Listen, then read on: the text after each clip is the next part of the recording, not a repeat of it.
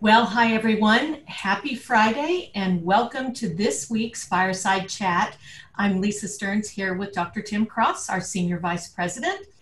We're going to be having a somewhat short discussion today on all the issues facing um, our communities and, of course, the Institute, whether that's the pandemic or racial injustice. Um, and we will be taking your questions, of course. Um, and then we are going to enjoy some time with our special guest today. So we'll have more on that in just a minute. But first, remember to keep your audio muted during the chat so everyone can enjoy the conversation. Use the chat function uh, to post any questions, whether it's to our guest or to Dr. Cross. You can put those publicly or you can um, send those private, privately to me in the chat as well. Do remember that a recording of this session will be made and it will be posted to our coronavirus website, which can be found at utia.tennessee.edu. So we're going to jump right into things. Tim, we are now in phase two. So, what is your assessment on how things are going? Well, thanks, uh, Lisa, for kicking us off uh, once again, and, and thanks to everyone for joining us today. Really good to once again see uh, see folks from throughout the state, throughout the institute uh, on our session today. You know, I think uh, phase two, at least from my vantage point, from my perspective, is going very well. Uh, we're we're still at a place where we have no positive cases within the institute and that's a, a, really positive reflection of, of the uh, excellent uh, commitment on, on each of your part to uh, be sure that we do what we can to slow or, or uh, uh, minimize the amount of spread of the coronavirus. I also uh, checked, and we've got 92% plus of our employees have completed the reentry training that we offered starting just last week.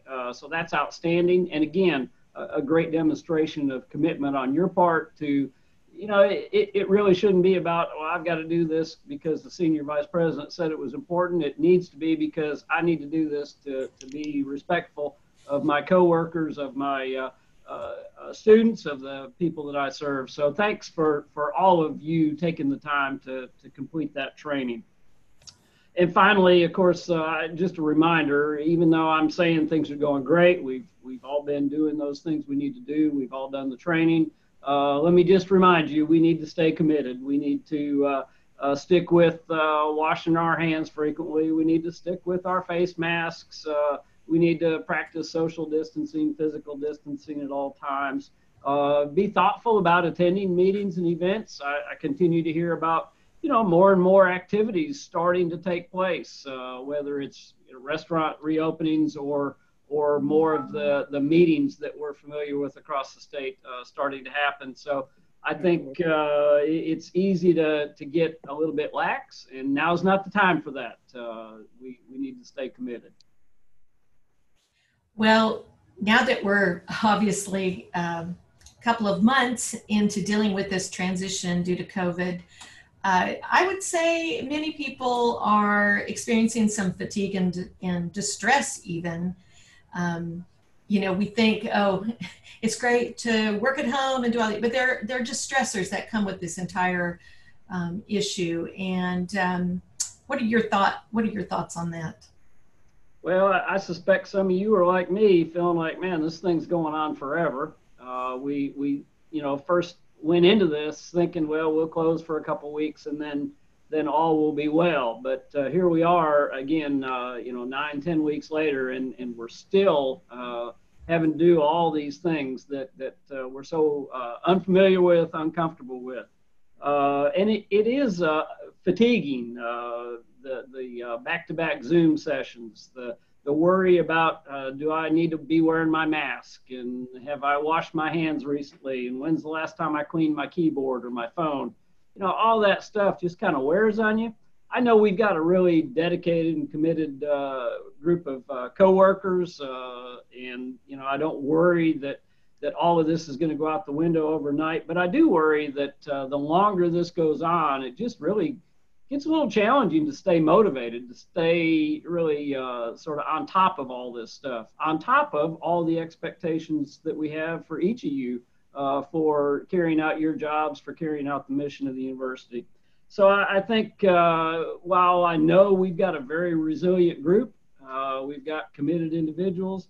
I also think maybe uh, a bit of a shot in the arm about what it takes to be committed, to be uh, dedicated to a vision or a mission might be a good message. And so I think maybe now is a good time to think about that. So, to do that, perhaps we have a, a, a special guest that um, might help us in that regard. Would you like to, to say a few words about that? Well, we're, we're really pleased today to, to have a, a great friend and supporter of the University of Tennessee, uh, Mr. Bill Dance. And what I'd really like to do uh, is ask Dr. Ben West if he would uh, to help introduce and welcome uh, Mr. Dance to this group. I, think I saw Pamela on earlier as well. Uh, so Pamela Dance uh, there in the background, perhaps also. Uh, ben, if you would, uh, would you uh, help this group to, to get better acquainted with Mr. Dance, and then uh, we look forward to his remarks. Yeah, absolutely. Thank you, Dr. Cross. I've been looking forward to today for a few weeks. You don't get a chance very often in life to introduce someone who's a personal hero, but also a legend, and and now I can count as a friend, and and that is Bill Dance. He probably doesn't need any inter- introduction, but I'm going to give him a small one. You know, the best way to describe, there you go, Dr. Cross. the, the best way to uh, describe Bill may be just to say that he's a Tennessee icon. He's a professional fisherman, he's a TV personality, he's a conservationist, he's an author, he's a teacher, and he's a native Tennessean. Um, he's become perhaps one of the greatest known outdoor sports figures in the world. Um, he started his career in the late 1960s with a passion and idea to become a professional bass fisherman. The problem is that didn't exist in the late 1960s.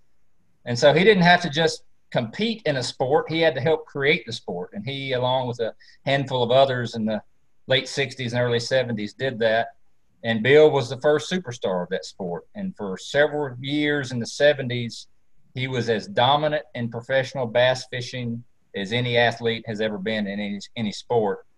Um, but that wasn't enough for Bill. He, he at the same time he started uh, a little TV show called Bill Dance Outdoors. It started in a local market in Memphis, but it grew to become one of the most popular outdoor sports shows, not just in the country but the world.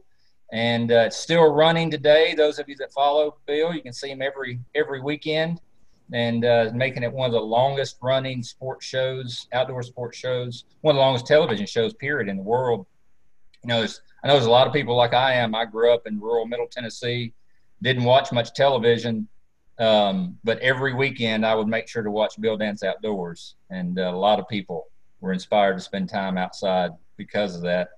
Um, lastly, probably everyone knows Bill's been a lifelong supporter and advocate for the University of Tennessee, and and in recognition of that, and because of his incredible achievements, the UT Board of Trustees voted last year to award Bill an honorary doctorate from the Herbert College of Agriculture.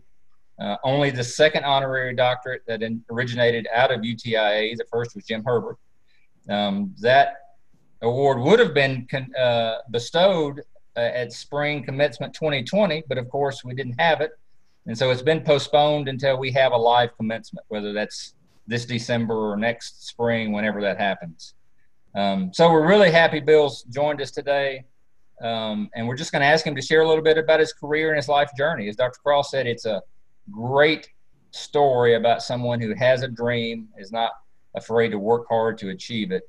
And uh, his his daughter Pamela is joining us. She's helped us make this happen today. Pamela's also his office manager, so it's a family business. He's got family everywhere, and even if he's not part of the family, if you go see him, everybody's family in his in his place. So, Bill, why don't you just make a few introductory comments and Tell us a little bit about how your career got started. How did you how did you become a professional bass fisherman when it didn't exist? And then how did that lead you to becoming a television star? Okie dokie, Ben. You know, uh, first of all, uh, thank you. And I want to thank the University of Tennessee for their support and making all this possible.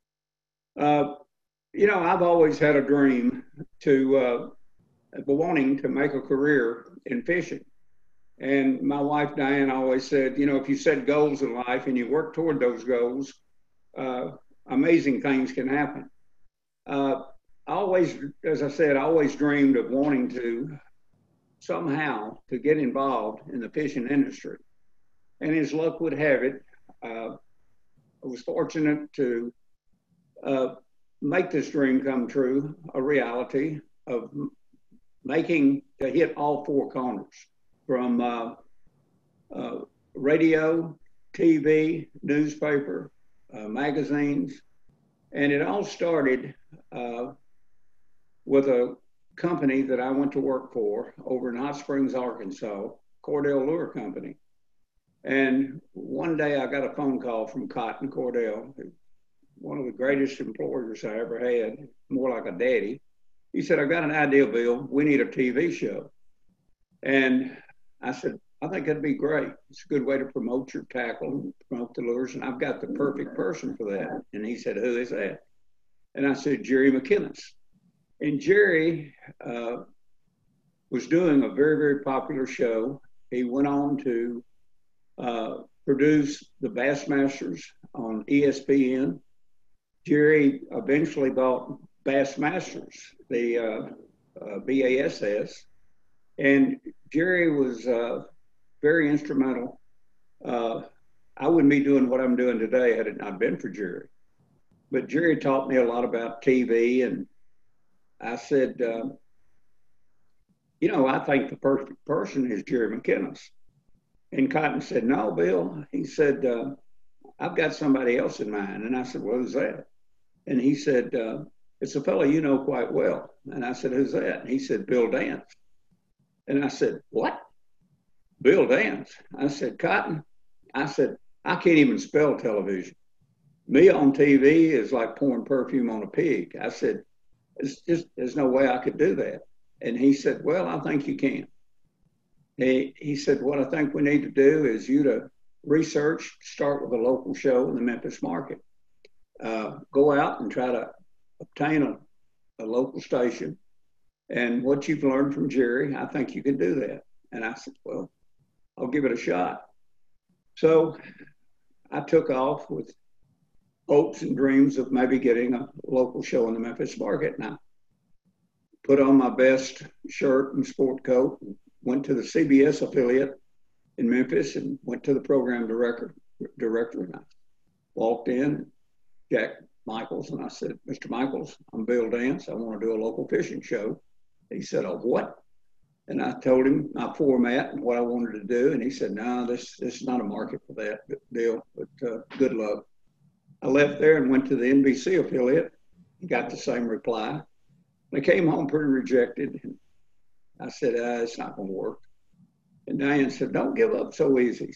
Uh, you've got a dream. And, you know, if you push hard and you believe, you believe, you know, and you, you can make this happen. Isn't that? Isn't ABC sports minded? And I said, yeah. She said, well, what about Channel 13? That's ABC, that's an ABC affiliate. You hadn't tried them, have you? And I said, no. She said, why don't you give them a shot? So I got up the next morning and I went out and I got there at a quarter of 12 and about lunch hour. And I walked up to the receptionist and I said, uh, I'd like to meet with your program director. And said, well, he's gone to lunch, but he'll be back around two. And I said, well, okay, can I wait? He said, well, that's two hours. I said, I don't care. I said, I'll wait. And so I sat down. She, about an I don't know, 10 or 15 minutes later, she said, Would you like a Coke and some crackers? And I said, Yes, ma'am. And we got to talking. And about 1220, she said, You're in luck. Uh, our director is, he came up the back stairs. He's in his office. And let me call and see if he can see you. I said, Great. She said, Yeah, he's upstairs. Just go up the stairs, the third door on the right. I walked down. It was Lance Russell who was one of the biggest promoters with wrestling, who really kick-started wrestling in the Memphis market. It spread all over the southeast. Well, I walked down the hall, turned in, he stood up, and he leaned across his desk, stuck his hand out, and he said, Bill Dance, have a seat. And he reached across, pulled a chair up. I sat down, and He said, How are you? How's fishing? Well, he knew who I was from an outdoor editor of the Commercial Appeal, a big newspaper in Memphis, our, our only paper, our big paper. He said, How's fishing? And I said, Well, it's hit and miss. And he said, What can I do for you? And I told him what I wanted. And he said, Well, that sounds interesting. You know, I used to do a local show uh, for WBBJ in Jackson, Tennessee. And I said, Really? So we started, we had something to come. And he said, Tell me what you got in mind. And I told him, I said, I'm going to do a local show, kind of an educational show, have local fishermen in the area, promote local lakes, talk about what's current, conservation issues, and blah, blah, blah, blah. He said, That's good. I like that. And uh, he said, Well, tell you what we need to do. We, first of all, and mainly, we need a sponsor. And I said, Okay. And he said, That's going to be our, our big hurdle, but I'll help you with that. And you kind of see what you can work on. And we need a pilot. And I said, A pilot? I said, I don't even have a plane. He said, No, no, son, you got a lot to learn. And I, he explained what a pilot was.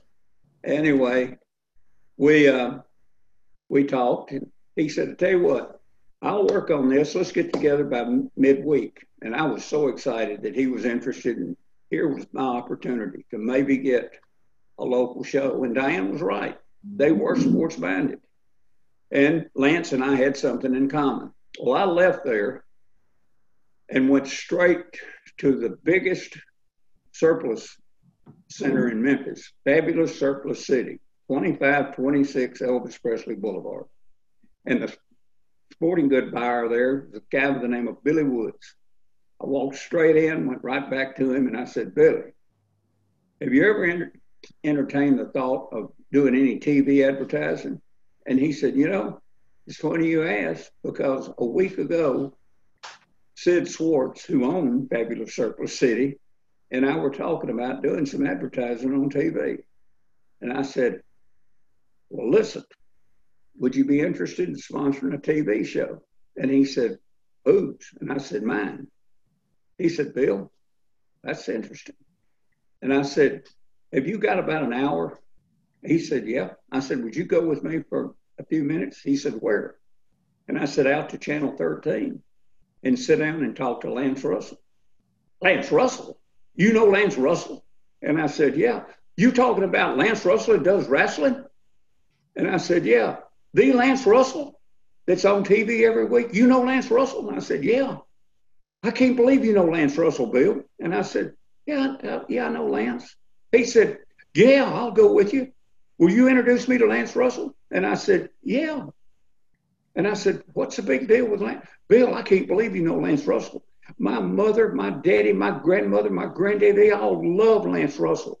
Lance Russell, oh my goodness. We watch him every Saturday on wrestling. I said, Okay, let's go. And he jumped in my truck and we went right out. And I walked up and I said, Elizabeth, uh, is Lance still here? Yes. Let me call. Bill Dance is here. Send him up.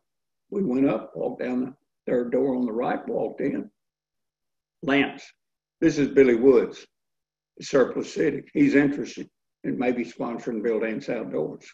Bill Dance Outdoors. And Lance said, Boy, you work fast. Sit down, Billy. They talked. We were off and running. He said, Bill, get me a pilot. I started, I shot a pilot. A guy at Channel 3 showed me how to edit. And that was a deal with 16 millimeter film. We didn't have video at that time. And I learned how to edit, and we started a local show at Channel 13 in Memphis. Short time after that, their sister station and an ABC affiliate in Jackson, Mississippi said, Would you do one for us? And I said, Sure. Well, I had a natural shoe went there. We, the governor liked to fish, game and fish was there, boating safety was there. So I could go there once a month and tape four shows. Their sister station, WBRZ, Channel 2 in Baton Rouge, said, Hey, will you do one for us? I said, Sure. J.C. Penney in Paducah, Kentucky, their buyer said, Would you do one for us? I said, Sure. Well, I was really digging myself a big hole and didn't realize what I was doing. So I had four markets doing four shows a week, 52 weeks a year. Well, you can figure that up. That's 208 shows a year. And I was just, and then fishing tournaments. And I'd come through Memphis every once in a while and I said, That's where I live. Hey, Diane, see you later. I was just going like this. And that kick-started Bill Dance's career. And after a short period of time, I couldn't keep up with it. And I gave my show in Baton Rouge to a good friend, Bobby Metters. Gave my show in Jackson, Mississippi to Ernest Neal. Dropped my show in Paducah, kept the show in Memphis, and eventually syndicated Bill Dance outdoors. But I noticed in TV Guide, they would print Bill Dance Outdoors. And they quit, uh, they would put outdoors with Bill Dance, is what it was. And they would put outdoors. And I changed that to Bill Dance Outdoors. And they would start putting Bill Dance instead of outdoors. So we went from outdoors with Bill Dance to Bill Dance Outdoors. And the syndication went from 50 to 90 network markets. To fast forward here, we rocked along for several years. This is 50, over 50 years ago. And we rocked along, and the cost of syndication skyrocketed. We moved to cable, and we went with ESPN. And we blanketed the country. Canada, Mexico, Guam, all over the country. We were in every major network market across the country, from New York to Spokane to Seattle to Los Angeles to San Diego to Phoenix, Miami, Raleigh, New York, everywhere. But we didn't hit that demographic that we really needed to hit. We stayed there for four or five years with ESPN, and all of a sudden, a little network over in Nashville, Tennessee popped up called TNN, the Nashville Network. And we hit a home run there. We moved our show to TNN, and the demographics were just perfect. We landed Walmart, who loved bull riding, who loved NASCAR, who loved outdoors, who loved hunting and fishing. That was a perfect, perfect crossover for us we, we landed Walmart as a sponsor, Chevrolet, Purina. We couldn't have hit a better niche. And Bill Dance Outdoors just skyrocketed. And for 15 years, we were off and running. And then Viacom bought out TNN and things changed. And we moved to the Outdoor Life Network. And it rocked along and then we finally moved to NBC Sports, the Discovery Channel, the Outdoor Channel, and the Sportsman Channel. And today, where we are running 520 airings a year on two networks, 52 weeks a year.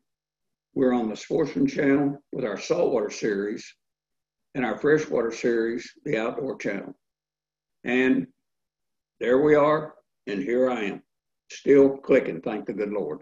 So, uh, to take you through that cycle as fast as I could take you, that, that's where we are. And uh, I'm doing what I wanted to do.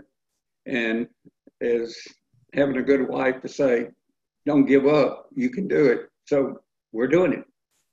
And we're doing what uh, a dream that became a reality. And it's really the only life I know is uh, being able to not to try to impress people with how many fish we can catch on TV each week, but to try to teach someone how to go about teaching them how to catch those fish. And uh, that's been that's been our strength is uh, being able to teach America how to fish, and that's what's kept us on the air all these years.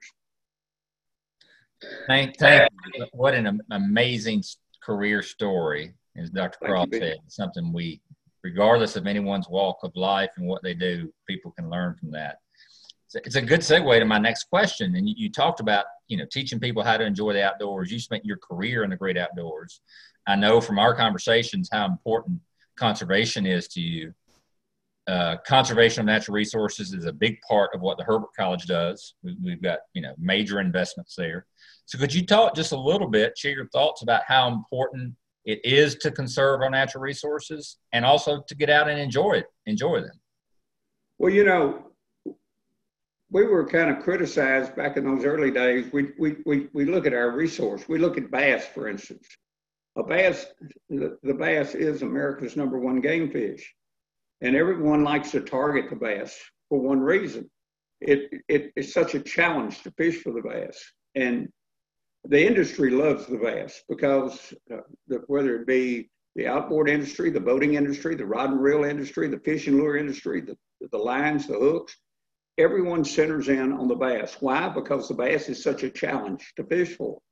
And we started something way, way back yonder about catch and release. And we realized uh, that the bass was just too important a commodity to only be caught one time.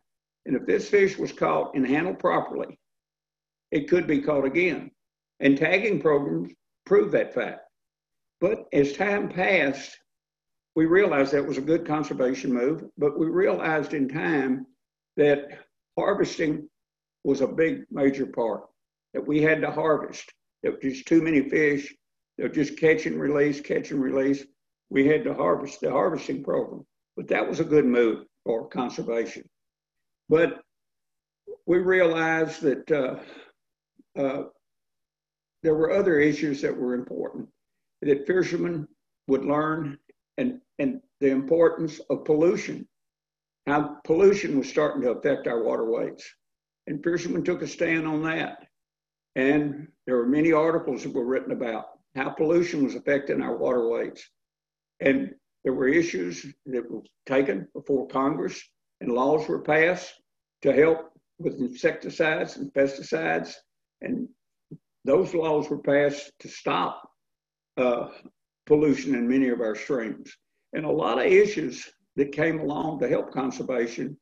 And we learned a lot of things as time passed. BASS came along, got stronger and stronger with more membership with 2,000 members, with 5,000 members, with 100,000 members, with a quarter of a million members, with a half, with 500,000 members. Their voice was extremely strong. And Ray Scott, the founder of BASS, could take issues against major companies that were polluting our lakes and our waterways and go to Washington and fight these issues. And that helped tremendously. So uh, and then teaching our, our youngsters, more importantly, about these conservation issues. And we're, we're up and running. Our waters today are so much better than they used to be.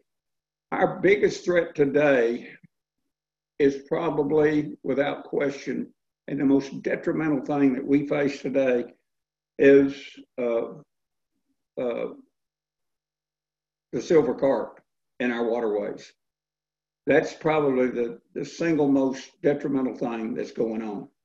It's not pollution in our waterways, it's, it's the silver carp. And there's so much going on with that right now from the Mississippi River into the Tennessee River, uh, the Ohio River, the Missouri River, the Illinois River, and all into our waterways and even into our small waterways. There's not a small river in West Tennessee that's not affected by these by these invasive fish. And what they do, they occupy so much available water space. They're crowding out uh, our game fish and our forage, uh, our forage population. In the Mississippi River, for instance, where we had an abundance of herring, skipjack, we had abundance of gizzard shad, redfin shad, where we had an abundance of white bass, where we had an abundance of sea runs. These things have just moved in in tremendous numbers and moved out uh, our other fish. And the TWRA, Tennessee Wildlife Resource Agency, is, uh, and especially uh, Tennessee Wildlife Federation, are working extremely hard and getting funding uh, through Congress uh, to fight these things, to put barriers up along our waterways uh, to help fight it. Uh, but it is one of the most detrimental things going on right now on our waterway systems. And as a result of it, uh, uh, that that to me is the most, as I said, the most detrimental thing going on right now in our waterway system. They have moved through the TVA systems from Kentucky Lake through Pickwick, through Wilson, through Guntersville, and there there are some reports now. There's far around Nickajack, and there's some reports that they're moving into Chickamauga. So it's uh, that right now is probably the most serious threat that we have, and it's not just uh, right here; it's in other parts of the southeast. All right, thank you. listen, I know some folks are sending questions in. Please keep them coming. I don't know how many we'll have a chance to get to, but we'll get to as many as we can. I just have one more question, and then we'll go to questions from the audience. Uh, Bill, obviously, the hat that you have on has been a part of your brand for a long time. Oh, it's been a long, long time. Yes. Tell us a little bit about your lifelong association with University of Tennessee, how you're connected to UT. You know, what's your well, the hat. The hat is probably uh, uh, it goes back, oh my goodness, it goes back to into the 70s. Um, I got a, I used to get phone calls from recruiting, and whether it was legal or not, I don't, I don't, but some of the recruiting coaches, they would get a recruiter, like Randy Sanders. You remember Randy at UT? Uh, I got a call and they said, We've got a recruit that loves to fish and he's interested in coming to Tennessee, uh, here's his number. And I, I said, okay. And it wasn't, it wasn't Coach Majors and it wasn't Coach uh, Battle. And it, it would be from one of the recruiters. And it wasn't Coach Dickey. The coach wouldn't call me, but one of the recruiters would call. And here's his number. And I said, okay. So I'd call him and I'd say, Randy, it's Bill Dance over in Memphis. How you doing? Oh, good, good, Bill. Uh, Mr. Dance, how you doing? Fine. Oh, I saw that show that you did such and such. And I said, yeah. I said, uh, Pickwick Lake is, is, is just full of good smallmouth like that. But we've got great lakes. We've got 26 major impoundments throughout Tennessee. Tennessee, we've just, you know, Tennessee is really the smallmouth capital of the South. I said, if you like to catch smallmouth, uh, ten- the Tennessee River is just has an abundance of good smallmouth. And over around Knoxville, I know you're looking in Tennessee to possibly come in there playing ball. And, uh, you know, Tennessee's got a tradition, and there's so many recruits that go on to play professional ball that leave Tennessee. He said, Yes, sir, I know that. And I said, And the televised games that Tennessee has, I said, Tennessee is such a great school with a great coaching staff.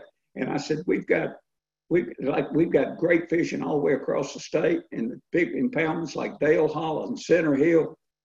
And I was rattling off this and I said, and maybe someday we can get an opportunity maybe to go fishing together. Oh, I'd love to do that. And I said, we'd love to have you at Tennessee, Randy. And he said, well, I'm sure thinking about it. And I said, well, do more than that. Come on to Tennessee and play football for us. And blah, blah, blah, blah. And he said, okay. And I said, listen, it was good to talk to you, Randy. It was good to talk to you. And then I'd call Doug Matthews, whoever the assistant coach was, uh, the recruiter, and I said, "Well, I talked to him. What'd he say?" I said, "Well, he, he's fired up." And uh, and Randy did come to Tennessee, and then he he he was an assistant coach. I believe he was under. I don't know if he was under Johnny or what coach he was under, but and then he went on uh, to Kentucky. I think I think he may be at Kentucky now. I don't know where Randy is. But when Randy could go, I couldn't go. And when I could go, Randy couldn't go. We never did get that trip worked out, but we always kidded about it. But it never worked out. But those trips, uh, it would be that way with several players. But I got two two T caps in the mail one day, and I wore that T cap to Ross Barnett, and I to, I believe it was Ross Barnett or Texas won Rayburn Reservoir, and I won that tournament. And somebody said, "That's your lucky hat." and I wore it to the next tournament, and I won that tournament. And I said, "Oh, okay."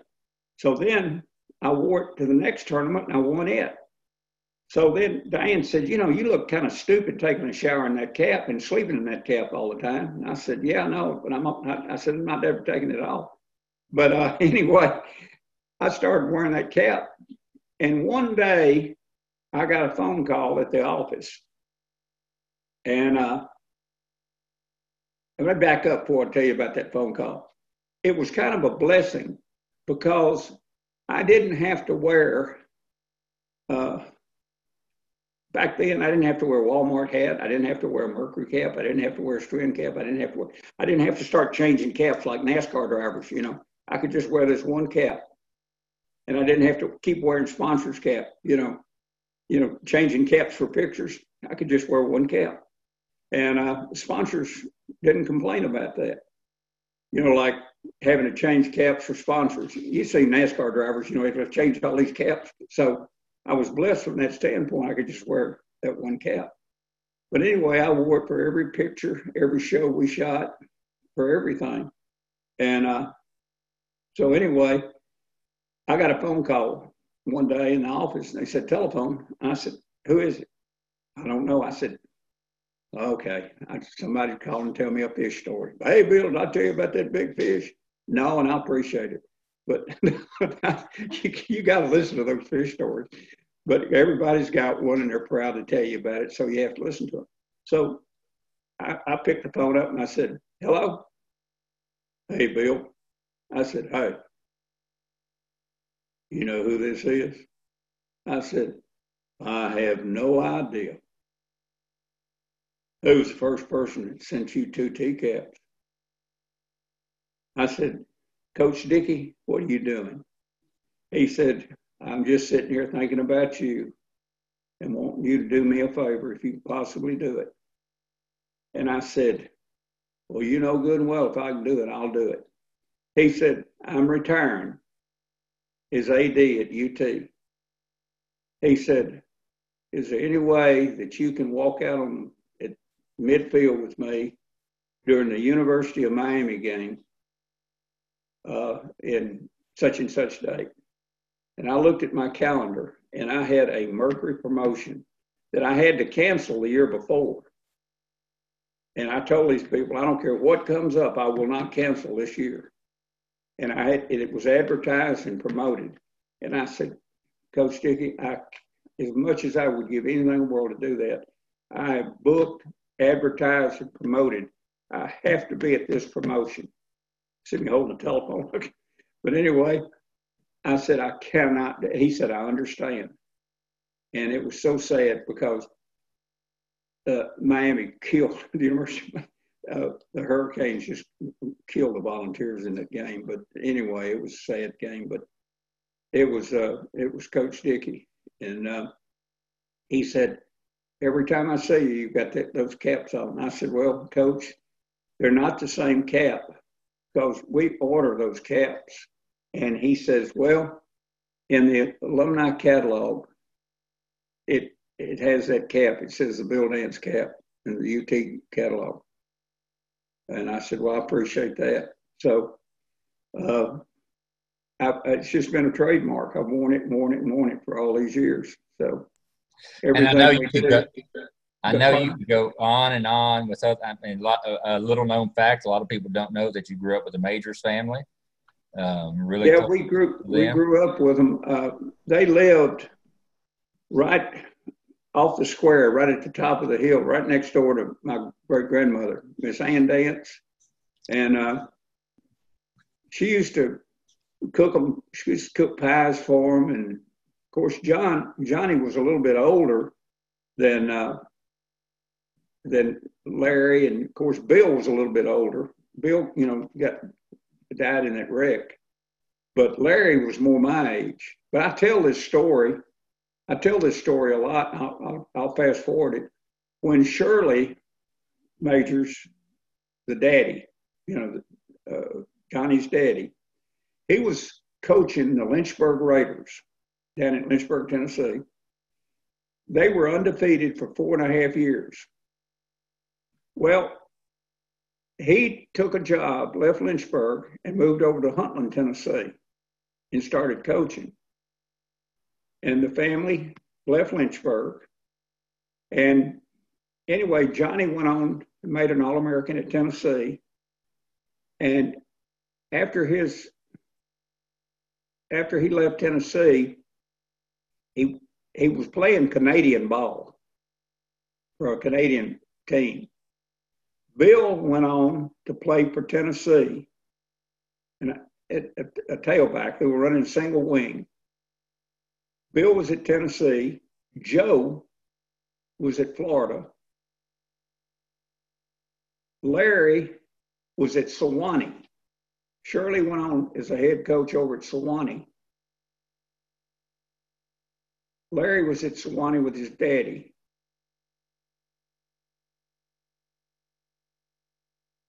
Bob, the younger son, was quarterbacking at Huntland.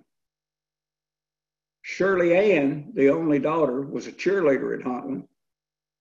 Elizabeth, Johnny's mother, was in charge of ticket sales at Huntland, and the dog was the team mascot. So everybody in the Majors family was tied in with football. The dog was a team mascot. Shirley Ann was a cheerleader. Elizabeth, Johnny's mother, was in charge of ticket sales. Bob was a quarterback at Huntland. Larry was a quarterback at, with his daddy at uh, Sewanee. Coach Shirley was Johnny's daddy, was a coach at Sewanee. And Bill was a tailback at University of Tennessee. And then Johnny was playing professional ball at uh, for a Canadian league. But Johnny used to come to Memphis and we'd go fishing. And uh, I'll tell you this quick story. Uh, Johnny wasn't much of a fisherman, but we'd go. And uh, at this particular time, it was a flooded oxbow lake, beautiful lake. It was lined with cypress trees, and cypress trees grow in the water. And these were big, gigantic, beautiful trees that Ben and Tim and Robert, all of us couldn't reach around if we if we all tried to reach around them. Just beautiful, massive, towering cypress. And at certain times of the year, they produce a cypress ball. And if you cut that cypress ball in half, it's got four chambers in it with these little seeds in it. And a lot of times squirrels cut those. And if you're a squirrel hunter and you tried to eat a squirrel that was cut in cypress balls, you couldn't eat them because, I mean, it was horrible. A cypress ball would make a green persimmon taste like sweet and low. I mean, it just, it, it's the most bitter thing you could ever possibly put in your mouth. And so they were, these limbs were hanging kind of over the water. We were fishing, casting around these base of these cypress trees.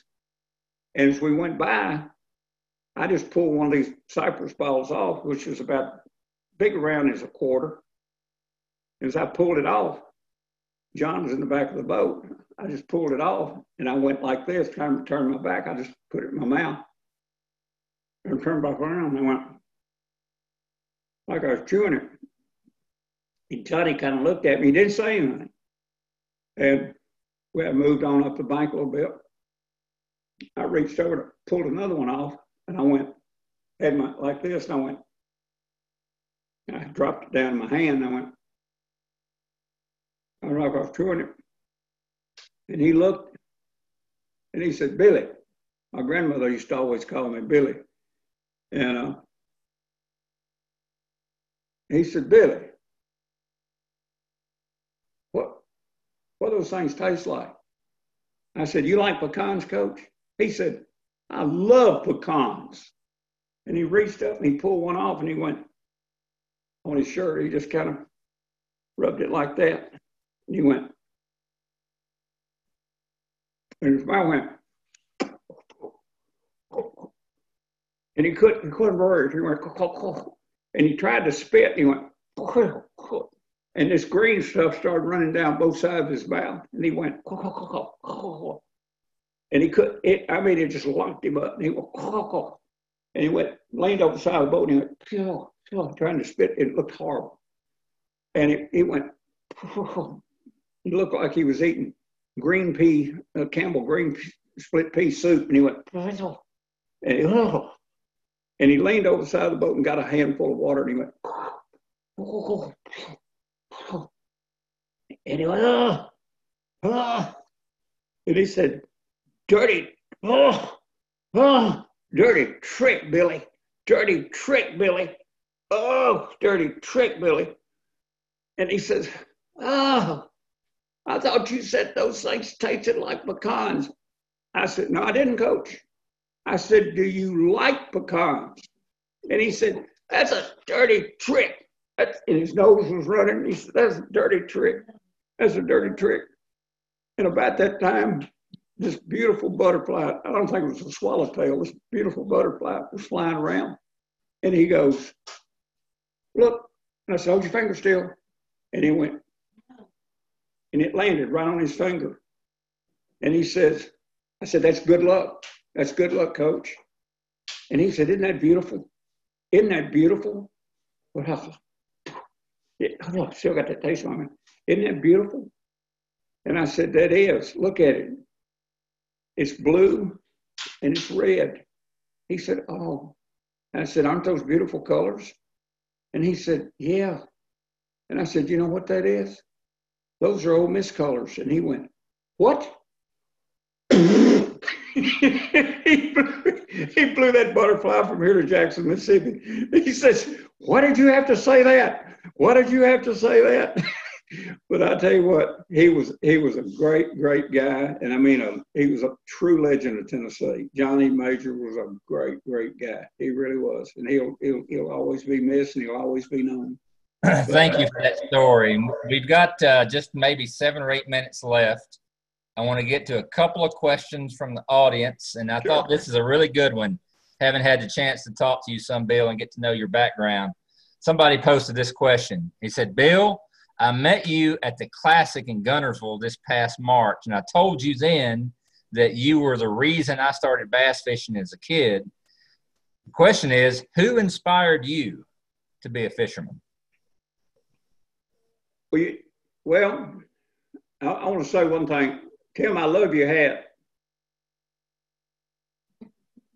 That's a good looking cap. You got his tea, you got his tea cap on. Uh, you know, I was blessed as a youngster growing up. I had a daddy and a granddaddy that uh, that that loved to hunt and fish. My granddaddy especially uh, was more of a fisherman than a hunter, and uh, I fished with him. I spent a lot of time over in Lynchburg with my granddaddy and fishing the creek. We, we did more moving water fishing, fishing the creeks. And we would go occasionally, we'd go to the big lakes, but he was probably the one responsible for really getting me into it. And then when he couldn't go, I was on the creek probably seven days, six days a week, uh, Mulberry Creek. And uh, I don't believe I've ever found anything that I enjoyed more than uh, uh, trying to catch a fish. And it didn't matter at that time. It wasn't necessarily the bass. It was just anything. If the creek got muddy, I'd fish for for for catfish. And there were times that uh, enjoyed catching long-eared sunfish or black perch, which were rock bass. You know, but I would say that who really inspired me and, and really got me into it was my granddaddy. And we would go, Lynchburg was like many small towns. At midday on Thursday, Wednesday or Thursday, the town would close at uh, noon. And everybody would, all the businesses would close, and everybody would either go on a picnic that afternoon, or they'd work in their yard, or they'd go fishing. And my grandmother and grandfather, granddaddy, we'd always go to the lake. Grandmother would carry a, a quilt, and she'd sit under a shade tree and crochet. And uh, uh, granddaddy loved to fish for shell crackers, and he'd bottom fish. And I remember uh, the hardware store in Lynchburg uh, Motlow Hardware. It was one of the Motlows that uh, tied in with the distillery there, Jack Daniels. Had a that was the only place you could buy tackle back in those days.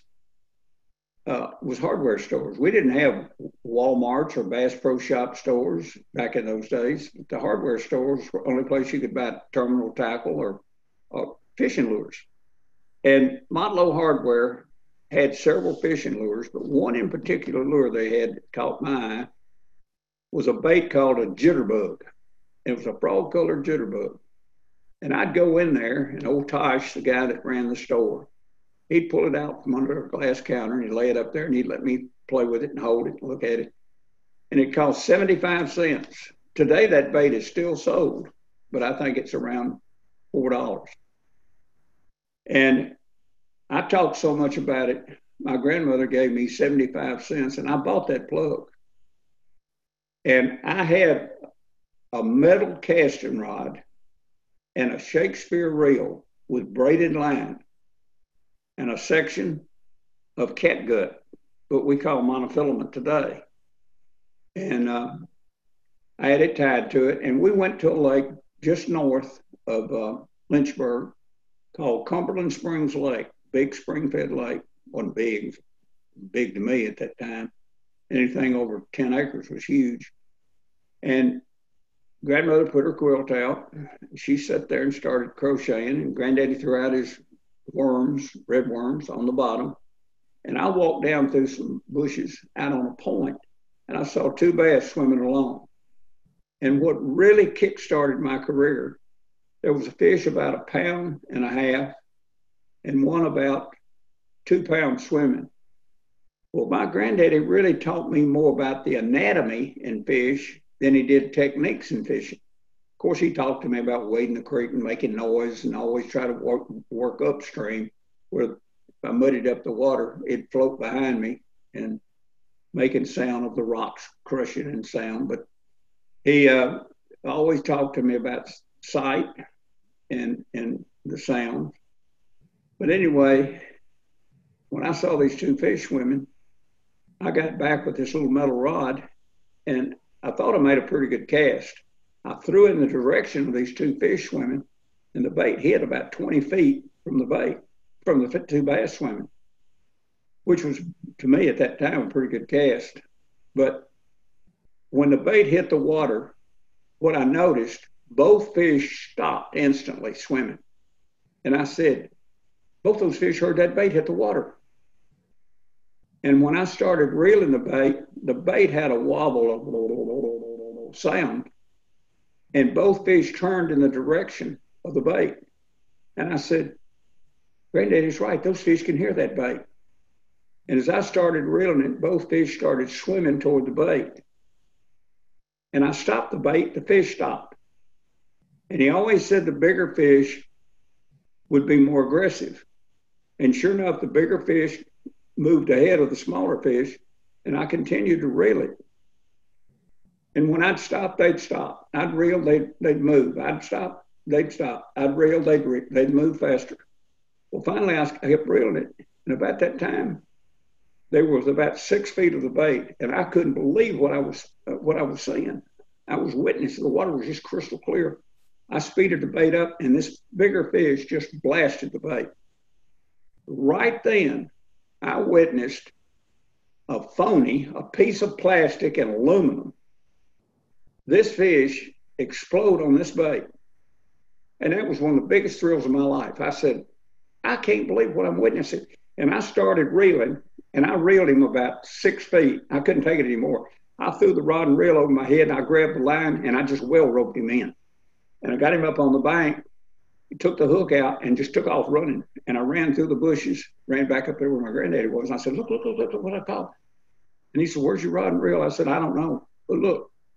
And that, that right there, that moment was a turning point in Bill Dance's life. That right there set me on a course of what I'm doing today. That was the biggest single thrill of my life of seeing that, making a cast, uh, and watching those fish actually hit that bait. And uh, all of that putting together what my granddaddy taught me about sound and sight. And uh, yeah, he was the one that uh, single person that really, really turned turned me around and turned my career into what it is today because the the experience, the challenge, realizing uh, the reason bass uh, are so hard to figure is that uh, they think like a fish, not like a human, and uh, we fish for them uh, because of the challenge they create. You know, there's some days they win, uh, but uh, there's some days we win actually, but most days they win, and that's really the way the good Lord intended it to be. And that's just the fun of it. We we we fish for the the excitement of it, but you know, I've said this lots of times. One of the greatest football coaches of all times was Vince Lombardi of the Green Bay Packers. And Vince Lombardi used to just pound it in his players. Winning is achieved through determination. And you got to just, you know, win, you got to be so determined if you're going to win. Well, I believe that in, in, in many cases, but I don't care how determined you are when it comes to fishing. When you compete against Mother Nature and her creatures, you're not going to always win. I don't care how determined you are. You're just you're just not going to win every time. I don't care how much experience you have, how much knowledge you have. Uh, you're competing against another living creature. Uh, but that's where the challenge comes in. You just it's it's just the competitiveness of, of trying to compete against against them, trying to match wits with them, they're living in a completely different environment. When you hit a golf ball and that golf ball goes flying and, and, and hooks and goes flying off into the woods, it ain't the golf ball's fault. The golf ball didn't do that on the golf ball didn't do that on purpose. It's your fault because it didn't it didn't go right. When that pitcher throws that ball and it didn't curve and it goes straight across and the batter knocks it out of the park, it's not the baseball's fault. When a quarterback throws a football and he throws it too short and the ball's intercepted, it's not the football's fault. But when you make that perfect cast and you're working that bait, just just perfect, and you're at the right depth, you got the right color, you got the right presentation, and that bass is sitting right there looking at it. Everything's just perfect. If he doesn't open his mouth and bite down on it, you've done everything just perfect. But he's got to bite on it and take it to make it complete. So you've done everything right. But he's got to complete it. So it's a bass, maybe it's a bass's fault. It's not the golf ball, it's not the baseball, it's not the football. It's the bass in this situation. So it's just the challenge of, uh, of uh, the times we go. So what I try to practice is try to learn something new on every outing. And it's flashback of what my granddaddy taught me, and I learned something. I said, you know, he, he I remember something he taught me uh, 60 years ago, and those flashbacks come into play. Uh, I saw something last winter. Uh, a cold front came through, and I was uh, moving along. This buddy of mine, I said, "Look, look right there," and I mean a bad, bad dark cloud was coming. The wind was picking up. I said, "Look right there." And he said, Yes, I see it. And I said, We got to get out of here. And it was a bass laying in some coontail moss. And the water was extremely clear. And he was about two feet under the surface. But he had a big black blotch on his soft ray dorsal, just below his soft ray dorsal, a very noticeable spot, just a little bit bigger than a dime. But it had kind of a teardrop running off that black blotch, just a, a black blotch which is just a part of pigmentation in his in, in his skin. And we looked at it, and I said, "I'm gonna ease the boat back." And uh, Jimmy said, "I don't have my rain gear, and we're fixing to get drenched." I said, "Let's go." I said, "We ain't got time. Time we get to the dock." And so we took off, and we beat the beat it, and it poured. And I said, "We'll come back in a few days." We came back two days later, back down to the edge of this pad field, and we moved up. And I said, Come here, look right there. and it, that fish had that fish was still sitting there in the same identical spot. That same that fish, and it was just amazing to me. And I said, you know, sometimes I, I, my granddad told me he said sometimes a fish will sit. I said, how long do you think a fish will stay in a spot and won't feed?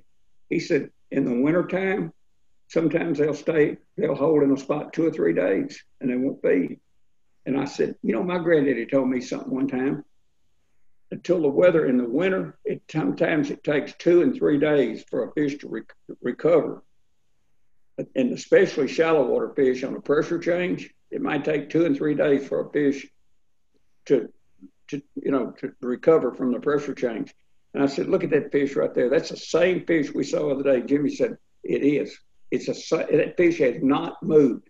And we pitched we pitched a jig and plastic chunk right over the top of him. And he, he did. He, he moved then. He just dropped right on down into the moss. But that fish stayed, that fish had not moved in two days. And I tell that story, and a lot of people say, oh, I said, believe it if you want to. I know it's a fact because I saw it. Mm-hmm.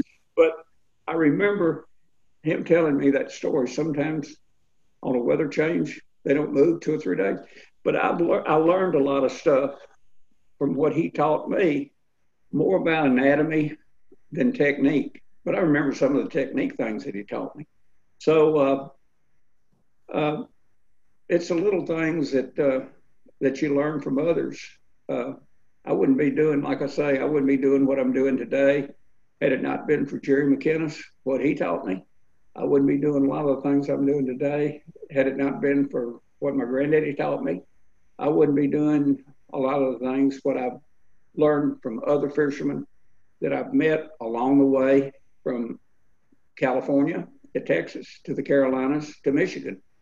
Uh, tournament fishing helped me a lot. So to learn how to fish summer, fall, winter, spring, cold water, hot water, muddy water, clear water, from moving water to still water, from a foot of water to 60 feet of water. So we learn from each other. That's what we do. And by passing it on, and I've been fortunate to be able to do what I've done. And I found that education is the real key. And that's what we tried to do on Bill Dance Outdoors and Bill Dance Saltwater over the years. Bill, I don't know if you're familiar with cats. Pardon? But, uh, there, you know, a lot of people have said they could sit here and listen to you all day. I think I think we could probably sit here for two or three hours and listen to you. Uh, thank you, Ben. We want to respect your time, and I know it's Friday. People probably want to go fishing this weekend. It's going to be a beautiful weekend across Tennessee. Come on, let's go. I'm ready. Yeah. So I, you know, I, I started this by saying you're an icon. You're an absolute inspiration, uh, and, and we can't thank you enough for joining us today. And with that, I'm going to turn it back over to Dr. Cross. Make a few. Was, how you, Miss Fritz? she didn't hear me. Thank you. Very good. Well, Lisa, I'm uh, frankly, uh, it, it's hard to carry on after that. Uh, Bill, what, right. what a great uh, set of remarks. I've got a few points here, but uh, Lisa, I think uh, for this week, let's uh, ask everyone if you've got questions about COVID 19, shoot me an email. You know, I'll do my very best to answer them or, or pass them along to others, but by and large, we're in the same. procedures that we've been following the last couple of weeks, so not a lot of changes there. So I don't want you to think we're not, uh, you know, still uh, concerned about that. But I also uh, think it's it's really important, obviously, uh, that we make the most out of out of Bill's time here, and thank him for that. Uh, that sound reasonable, Lisa? Is, uh, Absolutely, yes. Thank you. Let, let, me just, Bill, thank you so much. really, hey. really great stories and, and great well, way we can apply what you've shared. Listen, I thank I thank you. I thank uh, I thank all of you very very much. Uh, Sandy, Lisa, Robert, uh, uh all of you. Uh, thank you so much uh, for this opportunity to be able to talk to you. And I, I, thank the University of Tennessee for this opportunity. And if you get close, give me a holler. I'd love for you, Ben. It's always good talking to you. And thank you for everything you've done. Thank you, David. Uh, Hey, Bob, I see you there in the background. And uh, uh, Sandy, Miss Fritz, how you doing? Uh, uh Michael, everybody. I, uh, Mary Jane, Peggy, uh, Joe, uh, all of you. Dio, how you doing? Uh, and uh, Well, I know one thing. I see Ian back there. Do what? And thank you. Bill, if you need a fishing partner, I know you've got all kinds of folks uh, now that you can call on. So you just let us know. Let me just wrap up by, uh, you know, I, I jotted down a few things as Bill was talking. You know, certainly thank we learn a lot from him about achieving goals, about staying committed, and uh, you know that's really where I think we're at uh, as an institution.